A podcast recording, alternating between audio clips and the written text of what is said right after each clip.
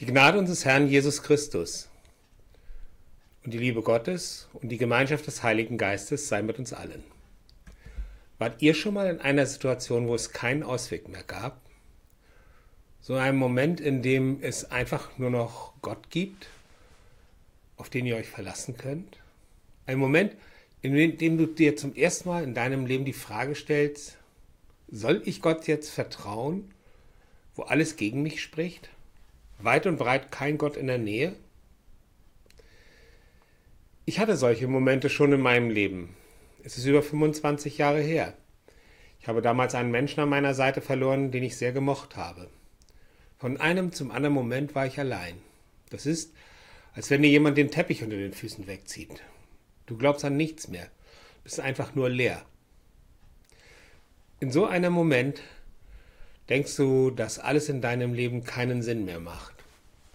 Wenn mich damals jemand gefragt hätte, ob ich mir ein Leben vorstellen könnte, wie ich es heute führe, mit meiner lieben Frau an meiner Seite, im himmlischen Frieden ein Leben zu führen, ich glaube, ich hätte ihn nur unverständlich angeschaut. Oder ein Blick in die Ukraine. Wie viele russische und ukrainische Menschen müssen diesen Krieg führen, der nicht ihrer ist? Der ihnen von dummen, alten russischen Männern aufgezwungen wurde. Und jeden Tag sterben dort viele Menschen. Ich höre zwar die Statistiken, aber hinter jedem Toten steckt ein Einzelschicksal. Ein Mensch, der sein Leben noch vor sich hatte. Es gibt so viele Beispiele, wo du Verlust erleben kannst, aber alle verbindet eins. Du verlierst den Halt in deinem Leben. Du stürzt in ein bodenloses Loch, deine Gedanken sind nicht zu ertragen. Aber was macht der Held in unserer Geschichte? Ich rede von Abraham. Er kriegt von Gott den Auftrag, seinen Sohn zu opfern. Abraham ist der Urvater unseres Glaubens und somit der Mann, dessen Sohn die Grundlage für das Volk Israel sein soll. Und genau diesen soll Abraham opfern. Könnt ihr euch vorstellen, wie viel Gottvertrauen man braucht, um diesen Weg zu gehen? Abraham konnte es. Er hat seinen Gott blind vertraut, dass er nicht alles zerstören wird. Könntest du das auch? Ich lese euch einmal die Geschichte vor, die dazu in der Bibel steht. Ich lese den 1. Mose 22, die Verse 1 bis 19, gelesen aus der Basisbibel. Einige Zeit später stellte Gott Abraham auf die Probe. Er sagte zu ihm, Abraham. Der antwortete, Hier bin ich. Gott sagte, Nimm deinen einzigen, deinen geliebten Sohn Isaak und geh mit ihm in das Land Moria. Bring ihn dort als Brandopfer dar auf einem Berg, den ich dir nennen werde. Am nächsten Morgen stand Abraham früh auf, sattelte seinen Esel. Er nahm zwei seiner Knechte, seinen Sohn Isaak mit und hackte Holz für das Brandopfer. Dann brach er auf und ging zu dem Ort, den Gott ihm genannt hatte. Am dritten Tag sah Abraham den Berg in der Ferne. Da sagte er zu seinen Knechten, Bleibt mit dem Esel hier, der Junge und ich, wir gehen dort hinauf, um zu beten. Dann kommen wir zu euch zurück. Abraham nahm das Holz für das Brandopfer lud es seinem Sohn Isaak auf. Er selbst nahm das Feuer und das Messer und die Hand. So gingen die beiden gemeinsam weiter. Isaak sagte zu Abraham, seinem Vater, Mein Vater. Der erwiderte, Ja, mein Sohn. Isaak fragte, Hier sind Feuer und Holz, aber wo ist das Lamm für das Brandopfer?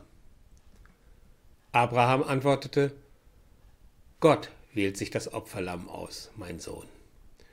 So gingen die beiden gemeinsam weiter. Sie kamen an den Ort, den Gott ihm genannt hatte. Dort baute Abraham ein Altar und schichtete das Holz darauf. Dann fesselte er seinen Sohn Isaak und legte ihn auf den Altar, oben auf das Holz. Abraham steckte seine Hand aus und ergriff das Messer, um seinen Sohn als Opfer darzubringen. Da rief ein Engel vom Himmel her, Abraham, Abraham. Der antwortete, Hier bin ich. Der Engel sagte, Streck deine Hand nicht nach dem Jungen aus und tu ihm nichts an. Jetzt weiß ich, dass du wirklich Ehrfurcht vor Gott hast. Deinen einzigen Sohn hast du mir nicht vorenthalten. Als Abraham aufsah, erblickte einen Widder hinter sich. Der hatte mit seinen Hörnern sich im Gestrüpp verfangen. Abraham ging hin, ergriff den Widder und brachte ihn anstelle seines Sohns als Brandopfer dar. Abraham nannte diesen Ort der Herr sieht. Deshalb sagt man noch heute auf dem Berg, wo der Herr sich sehen lässt. Der Engel des Herrn rief ein zweites Mal vom Himmel her Abraham zu. Das habe ich bei mir selbst geschworen. Ausspruch des Herrn. Du hast mir deinen einzigen Sohn nicht vorenthalten. Weil du das getan hast, will ich dich über alle Maße segnen. Ich lasse deine Nachkommen so zahlreich werden wie die Sterne am Himmel und die Sandkörner am Meeresstrand. Sie werden die Festung ihrer Feinde erobern. Weil du auf mich gehört hast, werden alle Völker der Erde durch deine Nachkommen Segen empfangen. Darauf kehrte Abraham zu seinen Knechten zurück. Sie brachen auf und gingen gemeinsam nach Beersheba. Abraham wohnte dort. Amen. Diese Geschichte soll ein Sinnbild für uns sein, für alle schweren Erlebnisse. Sind wir bereit, auch dann noch auf Gott zu vertrauen, wenn uns der Himmel auf den Kopf fällt, alles wegbricht, keine Rettung in Sicht ist, einfach alles nur hoffnungslos? Ich habe schon oft darüber nachgedacht und mir einen Kopf gemacht, wie ich wohl auf so eine Situation reagiere. Mein einschneidendes Erlebnis habe ich euch ja berichtet. Es ist 25 Jahre her. Da bin, damals bin ich innerhalb von acht Monaten zweimal mit über 100 Stundenkilometer auf ein stehendes Fahrzeug geknallt. Damals war ich noch kein lebendiger Christ. Ich habe damals gedacht, mein Leben ist sinnlos und ich wollte es beenden. Ich habe damals in Hannover gewohnt und auf den Straßen drumherum gibt es genügend Straßenbäume. Aber dann habe ich darüber nachgedacht, dass ich Verantwortung trage gegenüber meinen Kindern. Und in diesem Moment war ich geheilt. Mit 150 vor einen Straßenbaum war keine Option mehr. Da hat wohl mein Gott seine Finger im Spiel gehabt. Obwohl ich damals noch nicht ihn in meinem Leben gesehen habe. Gott hatte schon damals andere Pläne mit mir. Vor 14 Jahren habe ich als ehemaliger Leistungssportler, ich war Radsportler, einen Besuch beim Kardiologen gemacht. Das EKG sah nicht lustig aus. Heute bin ich Herzpatient und habe ein Pastets in meinem Herzen. Das sind so kleine Drahtschläuche, die dafür sorgen, dass das Blut fließt. Da habe ich das erste Mal über die Endlichkeit des Lebens nachgedacht. Ich sitze sozusagen auf einem Pulverfass, das jederzeit hochgehen kann. Wisst ihr was? Ich bin froh, dass ich in all den Jahren zum Christ geworden bin. Denn ich weiß, dass ich dem Tod schon mehrfach von der Schippe gesprungen bin. Mein Gott will mich da oben noch nicht haben. Darum bin ich jetzt Christ und diene ihm und ich vertraue ihm, blind. Wenn meine Tage irgendwann auf dieser Erde einmal gezählt sind, dann werde ich ihm dankend entgegenziehen. So einfach ist das.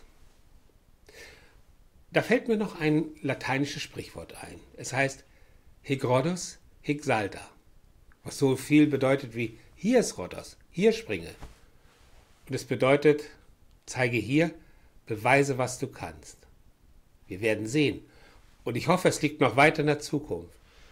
Aber ich wünsche mir, dass ich irgendwann einmal die Kraft haben werde, bis über den Tod hinaus mein Vertrauen in Gott zu legen. Das Gottvertrauen, das ich heute schon habe, gibt mir jedenfalls jetzt schon Energie, dass ich gut leben kann.